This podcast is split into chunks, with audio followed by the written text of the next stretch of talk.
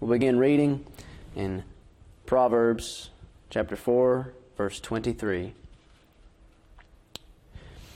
Keep thy heart with all diligence, for out of it are the issues of life. Put away from thee a froward mouth, and perverse lips put far from thee. Let thine eyes look right on, and let thine eyelids look straight before thee. Ponder the path of thy feet, and let all thy ways be established. Turn not to the right hand, nor to the left. Remove thy foot from evil. Keep thy heart with all diligence, for out of it are the issues of life. Very sobering portion of Scripture, very instructive. The heart is deceitful above all things and desperately wicked. Who can know it? That is what we are told by the prophet Jeremiah in his prophecy, chapter seventeen, verse nine. That the heart is deceitful above all things and desperately wicked. Who can know it? We must never underestimate the depravity of the human heart and its corruption. We are told here in Proverbs four twenty-three that we are to keep our hearts with all diligence.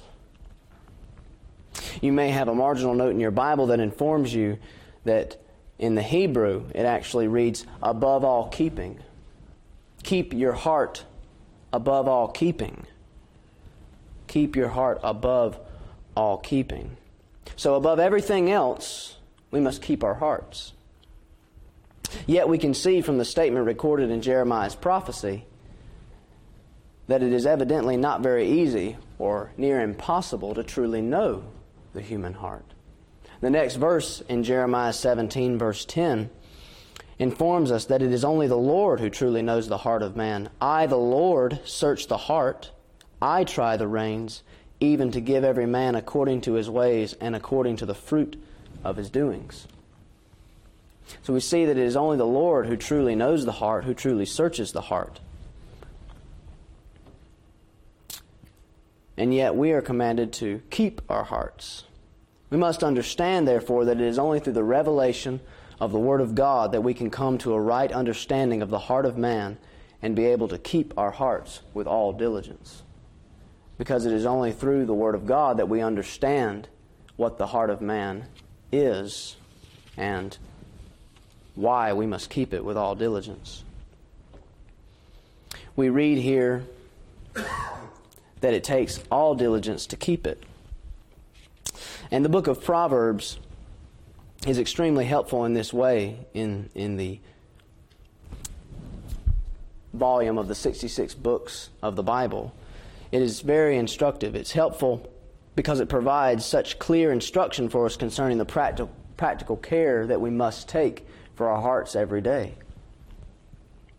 We might say that the book of Proverbs is the, in, the written embodiment of the first and second greatest commandments.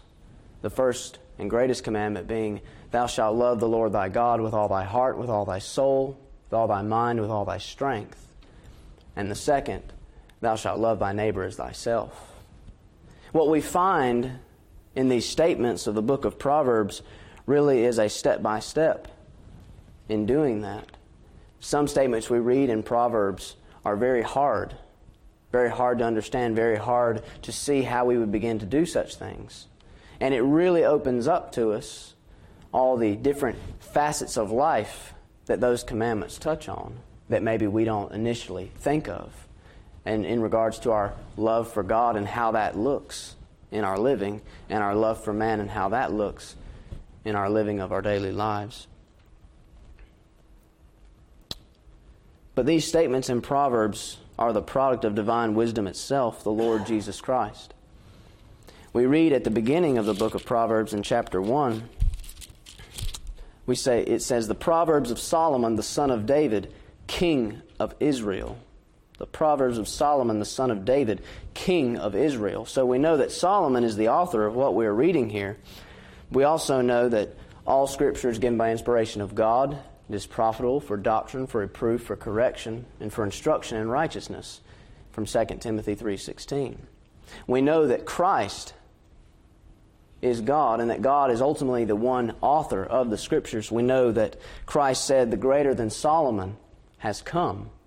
So really what we have here in this portion of the Word of God um, is the embodiment of the, or the inscribed wisdom of God Himself. The inscribed, inscribed wisdom of Christ. And so we understand that what we have here are the words of Christ that we need to dwell in us richly in all wisdom, as we read in Colossians three sixteen, "Let the word of God dwell in you richly in all wisdom." So the portion we have before us in Proverbs four twenty-three is very instructive concerning the practical care that we must take to guard our hearts against the influence of our inherent corruption and our natural bent towards sin that we have since the fall of man. Therefore, I want us to consider this morning what it means to keep our hearts with all diligence. How are we to do that? Why are we to do that? To keep our hearts with all diligence. Something we must understand at the outset of our study this morning is that we are commanded in the Word of God in Philippians two twelve to work out our own salvation with fear and trembling. Salvation meaning sanctification is what that has reference to in Philippians two twelve. Work out your own sanctification with fear and trembling. So great care is to be taken in the life of the believer to our sanctification, to our growing in grace and in the knowledge of our Lord and Savior Jesus Christ. But we do this knowing that ultimately it is God which worketh in us both to will and to do of His good pleasure, as we read in the next verse in Philippians two thirteen, that it is God that works in us in our pro- in this process of sanctification. So I want us to consider this morning under four heads in these verses: keeping our heart, controlling our mouth, guarding our eyes, and planting our feet. Keeping our heart, controlling our mouth, guarding our eyes, and planting our feet. So first we look at verse twenty-three. "Keep thy heart with all diligence, for out of it are the issues of life."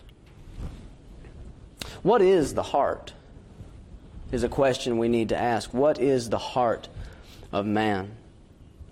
Well, it is the central organ of the body. It is the central organ of the body. It pumps blood throughout our entire body. It is therefore used in Scripture with reference to the inmost being of man, to man's inner being. It's used in Scripture to refer to the mental, emotional, and moral center of man. As we are considering it here, it is the source of sin. It is the source of sin. We see it says, out of it are the issues of life. We are to keep our heart with all diligence, for out of it are the issues of life. We read in Mark chapter seven, verse twenty through twenty-three, "And He," that is Christ, "said," speaking to the Pharisees, "That which cometh out of the man, that defileth the man. For from within, out of the heart of men, proceed evil thoughts, adulteries, fornications, murders, thefts, covetousness, wickedness, deceit, lasciviousness, an evil eye, blasphemy, pride, foolishness. All these evil things come from within and defile the man." All these evil things come, come from within and defile the man. So the heart is really the center of man's being. And out of it, we have all these issues of life. So how do we keep our hearts? Keep thy heart with all diligence. How do we keep it? Well, first of all, we must be born again. In order to keep our hearts with all diligence, as we are instructed in the Word of God, we must be born again. In Ezekiel thirty-six, verse twenty-six, we read, "A new heart also will I give you, and a new spirit will I put within you. And I will take away the stony heart out of your flesh, and I will give you an heart of flesh." In verse twenty-seven, "And I will put my spirit within you, and cause you to walk in my statutes, and ye shall keep my judgments and do them." So it is revealed to us here two things that are implied: that the heart of man is hardened towards God. Without the regenerating work of the Spirit of God, the heart of man is hardened towards God. The stony heart out of your flesh needs to be taken away. And that the indwelling of the Holy Spirit is necessary before man can begin to walk in God's statutes inwardly and outwardly. So the new birth is necessary to a diligent keeping of the heart in the life of the believer. So we must be born again. And we must not trust our hearts. We must not trust our heart. We've already read in Jeremiah seventeen nine that the heart is deceitful above all things and desperately wicked. Who can know it? Deceitful above all things. You do not need to trust your heart, for it is deceitful above all things. He doesn't just say it's deceitful. He says it's deceitful above all things. It is the most deceitful thing that we encounter in our lives. It's deceitful above all things, and it is our greatest threat to our walking with the Lord. In Proverbs twenty-eight twenty-six, we read, "He that trusteth in his own heart is a fool, but whoso walketh wisely, he shall be delivered." So we must not trust our hearts if we are to keep them with all diligence. But someone may object here that the Word of God says in Psalm thirty-seven four, "Delight thyself also in the Lord, and he shall give thee the desires of thine heart." He shall give thee the desires of thine heart. But Jeremiah has told us that the heart is deceitful above all things and desperately wicked. Well, when we read this verse in Psalm thirty-seven four, it means what it says, that God will give us the desires of our heart. But that is with the understanding that this is not an unregenerate heart, and this is not even the heart of, be- of a believer apart from the instruction that we receive in the Word of God. The point of the text in Psalm thirty-seven four, in the first half it says, "Delight thyself also in the Lord." That is the condition upon which God will then give the desires of the heart. And He gives those desires of the heart only insofar as they are conformed to the will of God. And so that is how we are to understand that verse. But ultimately, we, we are not to trust our hearts, as Proverbs twenty-eight six tells us. We only trust in the Word of God, and we only trust in the will of God, and we conform our hearts to that will, and then we receive the desires of our hearts. So why is it important? Why is it important? We've seen what the heart is and how to keep it, but why is it important to keep the heart? Well, the text tells us, because or for out of it are the issues of life. And we've read Mark seven twenty that says that all these evil things proceed from the heart of man. So the sins we commit in our mind and with our mouth, eyes, and feet all flow from our corrupt heart. Therefore, we must keep it all the more diligently to further tame all the other members of the body. Because if we take our care to diligently guard and keep our hearts, then we'll have a better grasp on our mouths and our eyes and our feet. And so we're told, "Keep thy heart with all diligence." So, we want to see now controlling our mouth. Controlling our mouth, verse twenty-four. "Put away from thee a froward mouth, and perverse lips put far from thee." Put away from thee a froward mouth, and perverse lips put far from thee.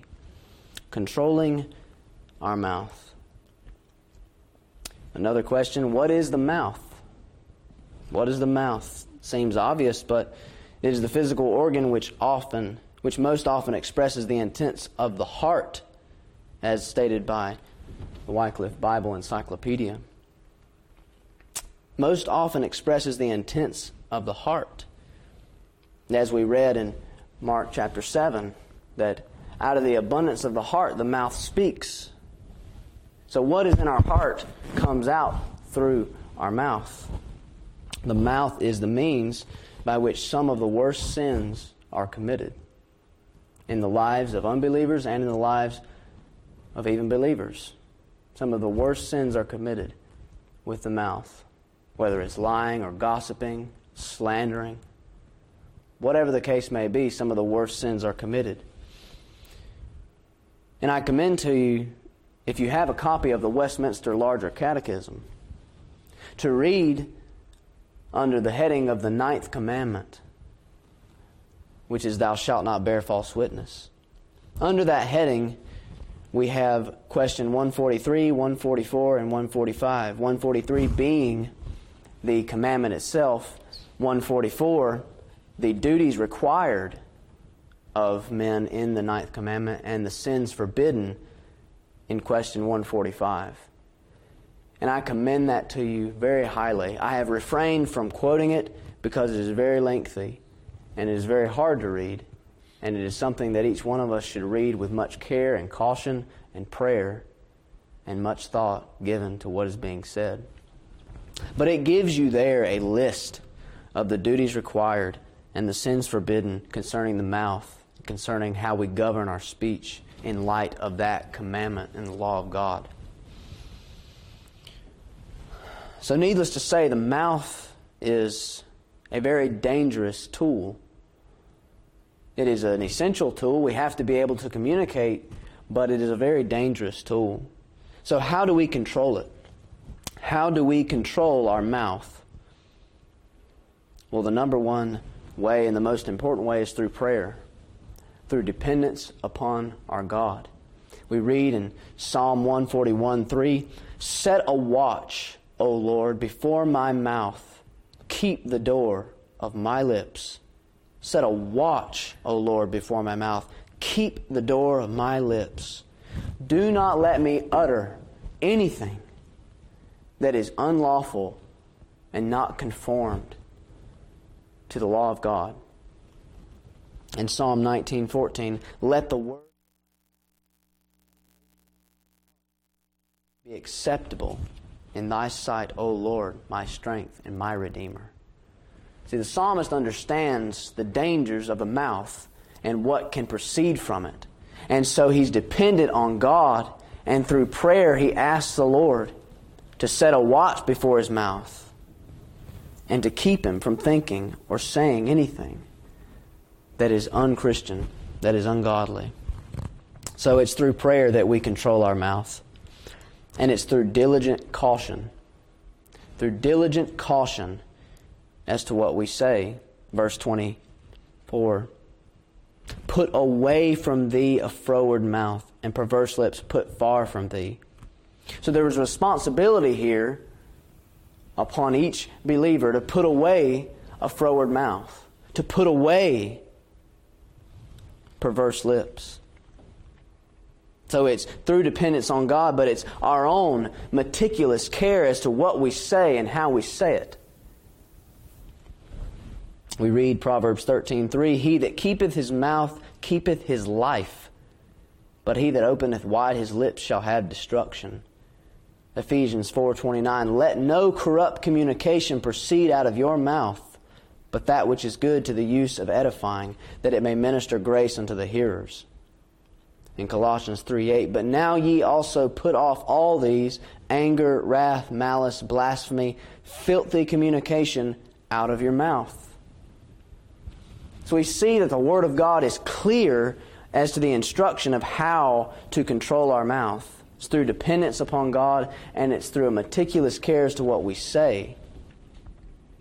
And the context of those verses verses in Ephesians four twenty-nine and Colossians three eight is it's saying you do this in light of the fact that you are saved, in the fact that you are in Christ. In Colossians, it's speaking of the putting off of the old man and the putting on of the new man, which is renewed in knowledge after the image of Christ.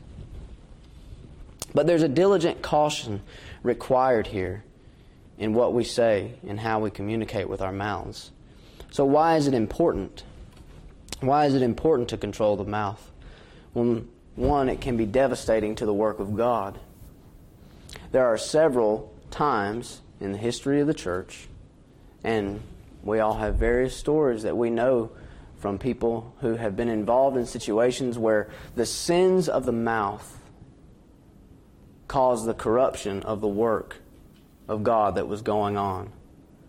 That believers can have falling outs with one another simply because someone said something that was unlawful or not very thought through. And there was not a lot of care taken as to how they communicated what they were trying to say. And so it is very important because it can be devastating to the work of God.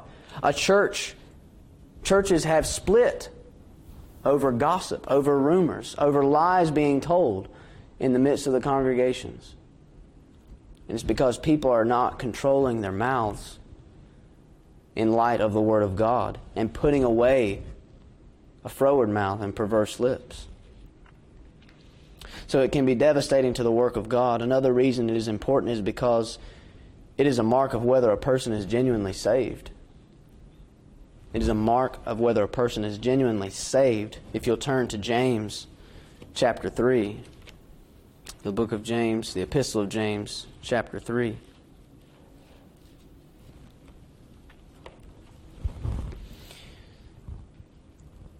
In the epistle of James chapter three and verse one, we read, "My brethren, be not many masters, knowing that we shall receive the greater condemnation. For in many things we offend all. If any man offend not in word, the same is a perfect man, and able also to bridle the whole body. Behold, we put bits, bits in the horses' mouths, that they may obey us, and we turn about their whole body. Behold also the ships, which though they be so great and are driven of fierce winds, yet are they turned about with a very small helm, whithersoever the governor listeth. Even so the tongue is a little member, and boasteth great things. Behold how great a matter a little fire kindleth. And the tongue is a fire, a world of iniquity. So is the tongue among our members, that it defileth the whole body, and setteth on fire the course of nature. And it is set on fire of hell. For every kind of beast, and of birds, and of serpents, and of things in the sea is tamed, and hath been tamed of mankind. But the tongue can no man tame. It is an unruly evil, full of deadly poison. Therewith bless we God, even the Father, and therewith curse we men, which are made after the similitude of God. Out of the same mouth proceedeth blessing and cursing. My brethren, these things ought not so to be. Doth a fountain send forth at the same place sweet water and bitter? Can the fig tree, my brethren, bear olive berries, either a vine figs? So can no fountain both yield salt water and fresh." Very sobering passage of Scripture concerning the mouth and the tongue and how it is to be used. It's the most descriptive passage in all of Scripture, informing us as to the danger of how we speak and what we say. Therewith bless we God, even the Father, and therewith curse we men, which are made after the similitude of God, insulting the image of God in men when we curse them. But it is a mark of whether a person is genuinely saved. He's saying, doth a fountain send forth at the same place sweet water and bitter? The answer is obviously no. Can the fig tree, my brethren, bear olive berries, either of fine figs? Obviously no. So can no fountain both yield salt water and fresh. Basically, trying to communicate to the brethren that he's writing to that if there are sins of the mouth that are constant and continual, and a person takes no care or concern over what they say, and yet they profess to know God, then it can very well be evidence that they have a heart that is unrenewed by the Spirit if they are unrepentant in their sin. So that is why is it important. Why is why it's important. But back to Proverbs, back to Proverbs four. We want to consider now guarding the eyes. Guarding our eyes. Verse twenty-five. Let thine eyes look right on, and let thine eyelids look straight before thee. Let thine eyes look right on, and thine eyelids look straight before thee. And the implication is that the fact that he even has to say this, to give this instruction, is the tendency in human nature is to look around, to not look straight on, to look around at everything that's going on, and to become distracted.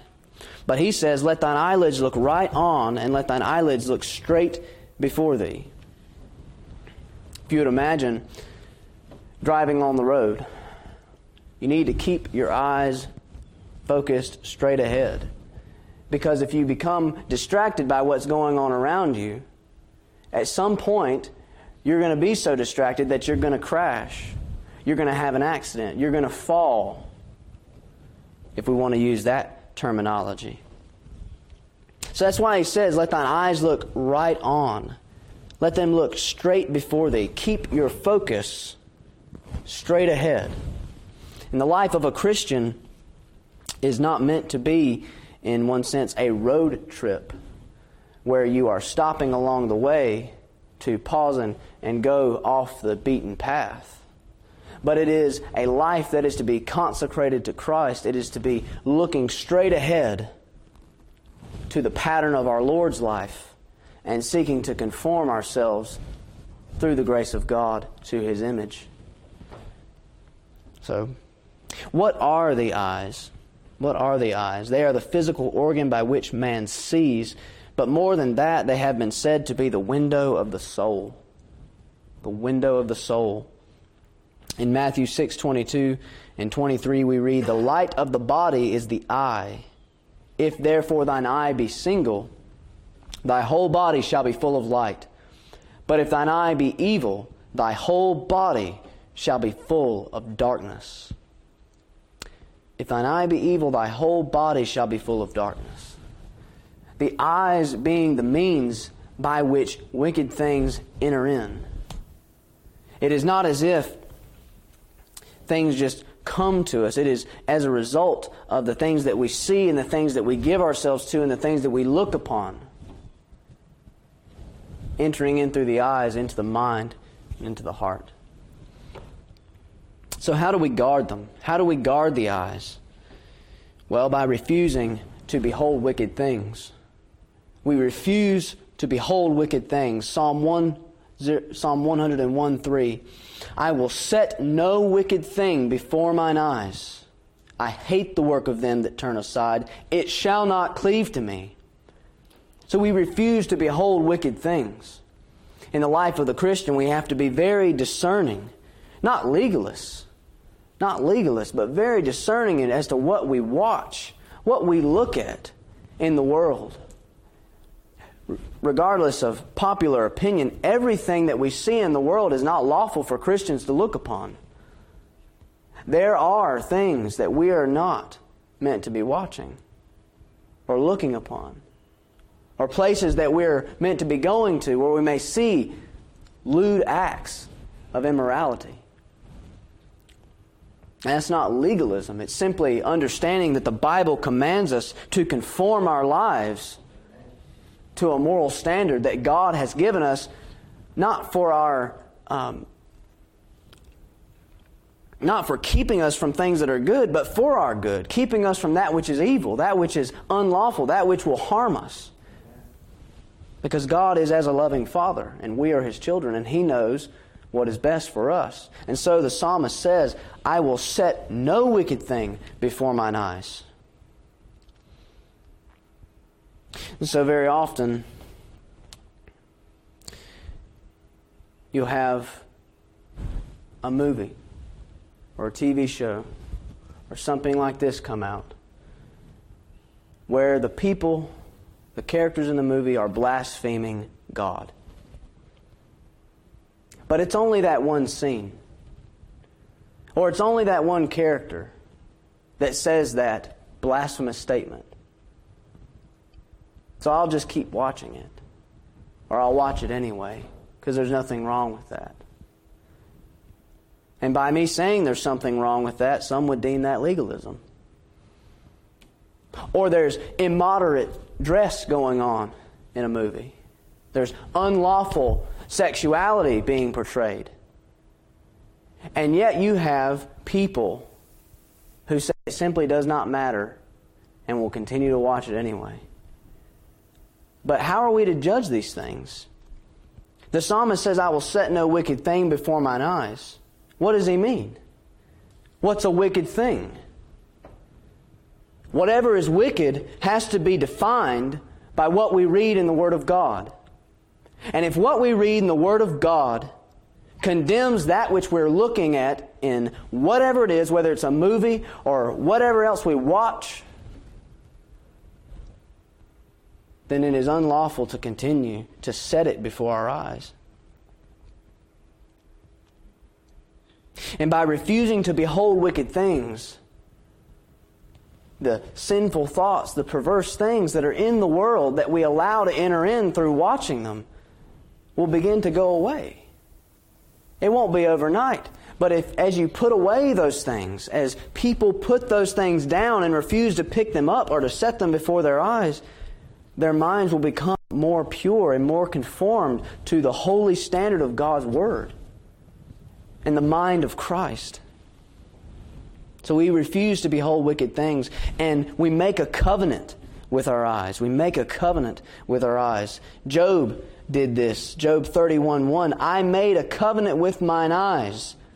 Why then should I think upon a maid? The man Job says, I made a covenant with mine eyes. Why then should I think upon a maid?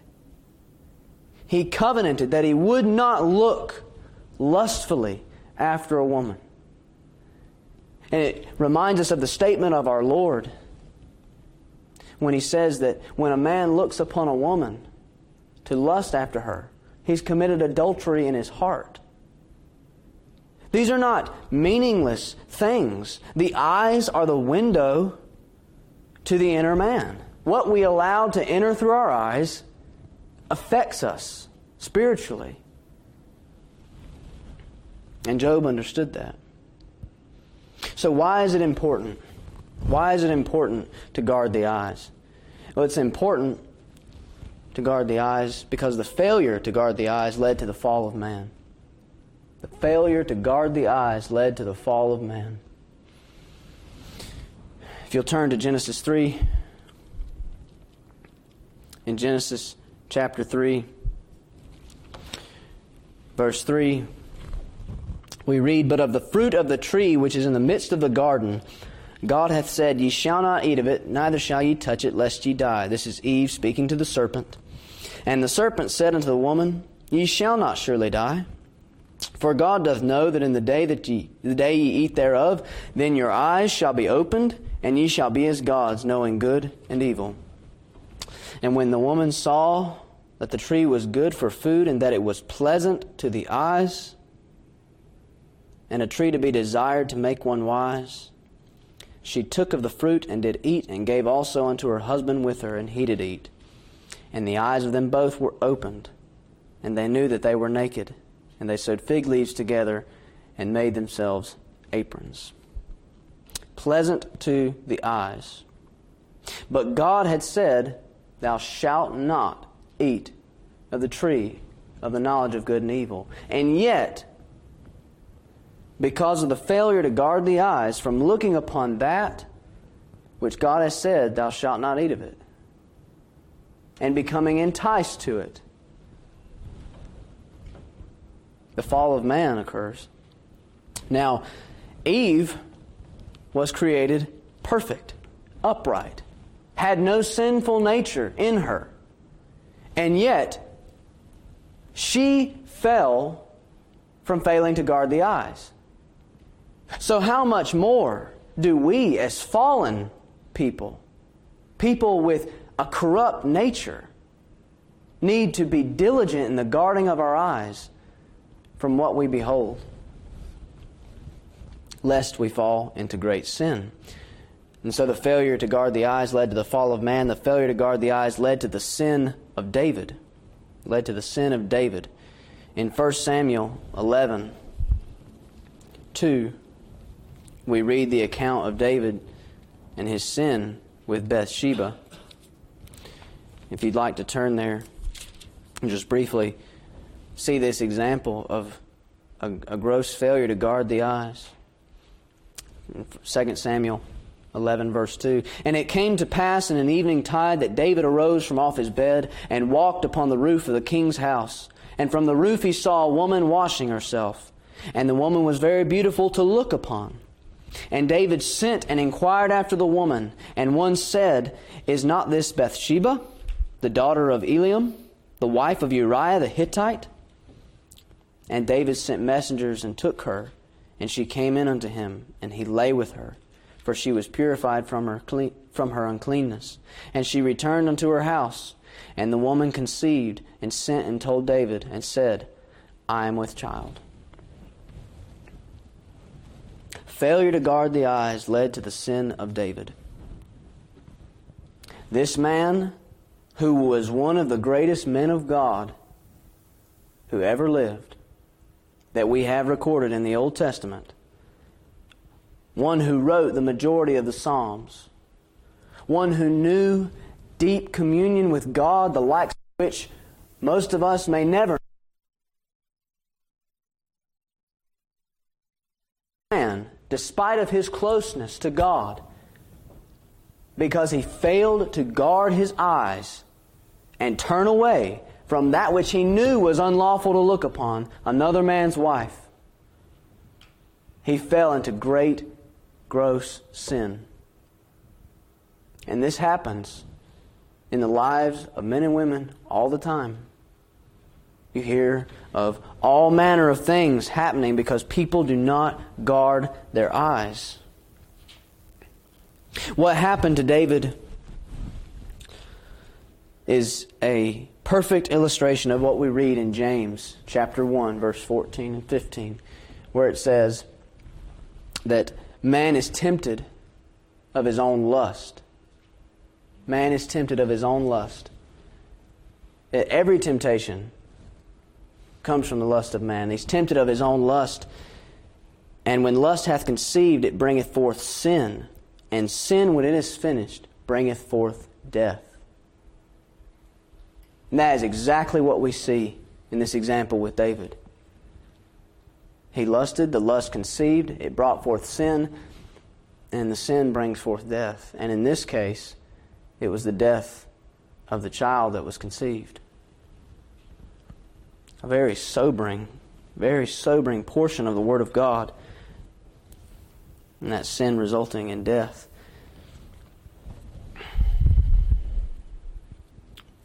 So we see the importance of guarding our eyes, that it is no small thing. Now finally, we want to see the planting of our feet. Seeing the keeping of our heart, the controlling of our mouth, the guarding of our eyes, and we want to see the keeping, the planting of our feet. Verse twenty-six and twenty-seven. Ponder the path of thy feet, and let all thy ways be established. Turn not to the right hand, nor to the left. Remove thy foot from evil. Ponder the path of thy feet. What are the feet? They are the means by which we walk in one of two ways. We either walk in the path of the wicked or we walk in the path of the righteous. There is no middle road between the two. It's either in the path of the righteous or in the path of the wicked. So how do we plant the feet? How do we plant the feet? We plant them by walking according to the law of God. We plant them by walking according to the law of God.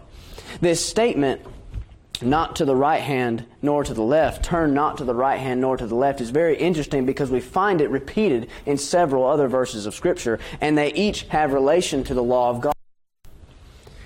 In Deuteronomy five thirty-two we read, Ye shall observe to do therefore as the Lord your God hath commanded you. Ye shall not turn aside to the right hand or to the left. And Deuteronomy twenty-eight fourteen, and thou shalt not go aside from any of the words which I command thee this day, to the right hand or to the left, to go after other gods to serve them. And Joshua one seven, only be thou strong and very courageous, that thou mayest observe to do according to all the law which Moses my servant commanded thee. Turn not from it to the right hand or to the left, that thou mayest prosper whithersoever thou goest. Turn not to the right hand nor to the left. Ponder the path of your feet. Where are you walking, and how are you walking? There is a set way in which the people of God are meant to walk. Let all thy ways be established, firm and fixed. You know how you're going to walk. You don't have to wonder how you're going to walk in life. You have a pattern laid out for you in the Word of God and in the law of God. So, by walking according to the law of God and by keep, by being careful how we walk, Ephesians five fifteen, see then that you walk circumspectly, not as fools, but as wise, redeeming the time because the days are evil. Seeing that how we walk, we walk circumspectly. We walk as those who are careful how we walk in our daily lives and how we walk according to the Word of God. By keeping the path of the righteous. By keeping the path of the righteous. This is a way in which we plant our feet. In Proverbs two twenty we read, that thou mayest walk in the way of good men and keep the paths of the righteous. Keep the paths of the righteous. And by refusing to walk in the path of the wicked. By refusing to walk in the path of the wicked. Proverbs one, ten through fifteen. My son, if sinners entice thee, consent thou not. If they say, come with us, let us lay wait for blood, let us lurk privily for the innocent without cause, let us swallow them up alive as the grave, and whole as those that go down into the pit. We shall find all precious substance, we shall fill our houses with spoil. Cast in thy lot among us, let us all have one purse. And the instruction is, my son, walk not thou in the way with them. Refrain thy foot from their path. There is a way in which the wicked walk, and there, there is a way in which the godly walk. The Apostle Paul told us, be ye followers of me, even as I am of Christ. And so as much as men follow Christ, we follow the examples of good men. But we walk according to the law of God, and we're careful how we walk, and we keep the paths of the righteous, and we refuse to walk in the path of the wicked as the people of God. And so why is it important to plant our feet? Why is it important to plant our feet as the people of God in the ways of godliness? Because the devil is waiting for any of us to make a wrong step. First Peter five eight, be sober, be vigilant, because your adversary, the devil, as a roaring lion walketh about, seeking whom he may devour. Waiting for any one of us in this room or in the body of Christ at large to slip, to fall, to stray from the path of righteousness, that he may devour us, that he may slander us, that he may ruin our testimony, and hinder our service in the work of God.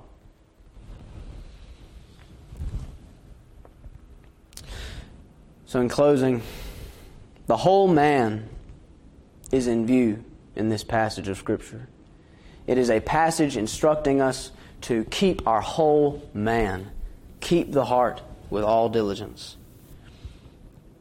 Understanding that it is God using the means of our diligence to conform us to the image of our Lord. It's not thinking that we somehow, it's all up to us. We, it's up to us to, to strive and to make progress in our sanctification. It's understanding that God has commanded us to do these things because He's going to work in us by His Spirit to conform us to the image of Christ. To conform us to the image of our Lord Jesus Christ, who kept His sinless heart perfectly, who only spake the truth in love, who perfectly guarded his eyes and perfectly planted his feet in the way of godliness. And so we do as the Apostle Paul did, as he instructs us in Philippians two, twelve through fourteen. He says there, "Not as though I had already attained, either were already perfect." Speaking of the resurrection and the future state of glorification. He says, "Not as though I had already attained, either were already perfect or glorified.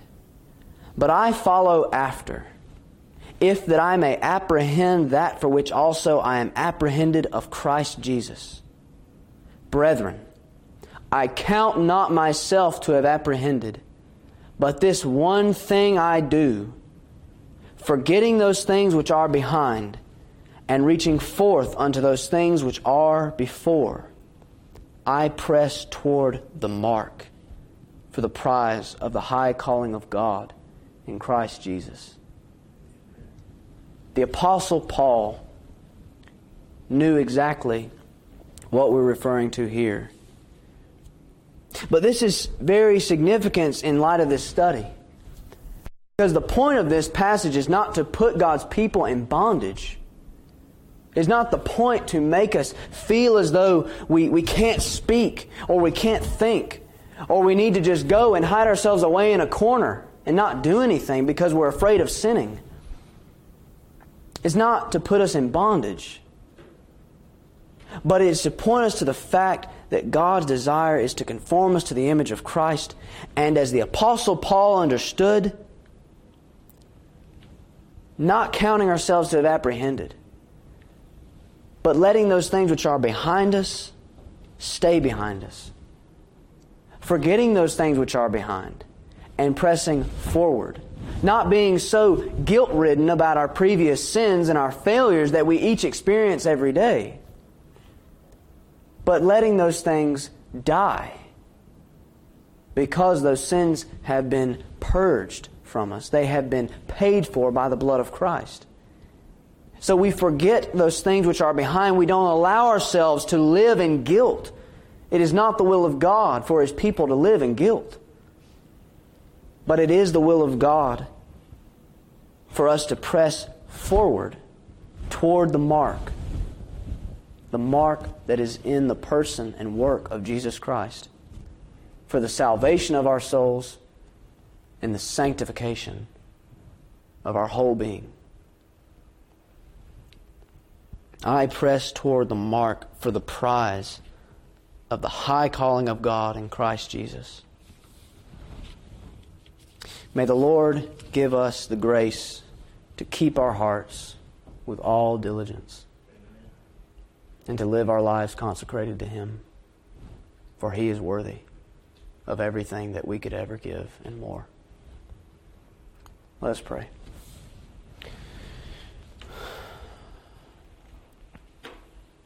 Our eternal Heavenly Father, we, we approach Thee, Lord, knowing our own infirmities, knowing the corruption of our nature, knowing the failures of our flesh. And we thank Thee, dear God, that we have been forgiven, that we can rest in the finished work of our Lord Jesus Christ, and that we can press forward toward the mark that is in Him, that is in, that is in His person, that is in His work, that we may live lives consecrated to Thee through the power of the Holy Spirit.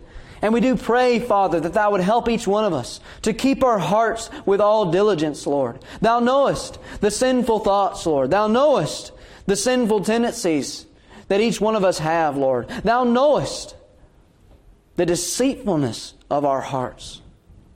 And we pray, O God, that Thou would help us in the keeping of them, that Thou would help us in the guarding of our eyes, the controlling of our mouths, and the planting of our feet in the law of God and in the ways of God. Lord, we need Thy help. We cannot do it on our own. We have no strength in and of ourselves. We need Thee to fill each one of us with Thy Spirit and conform us more and more and more unto the image of Christ. Lord, make us men and women of God.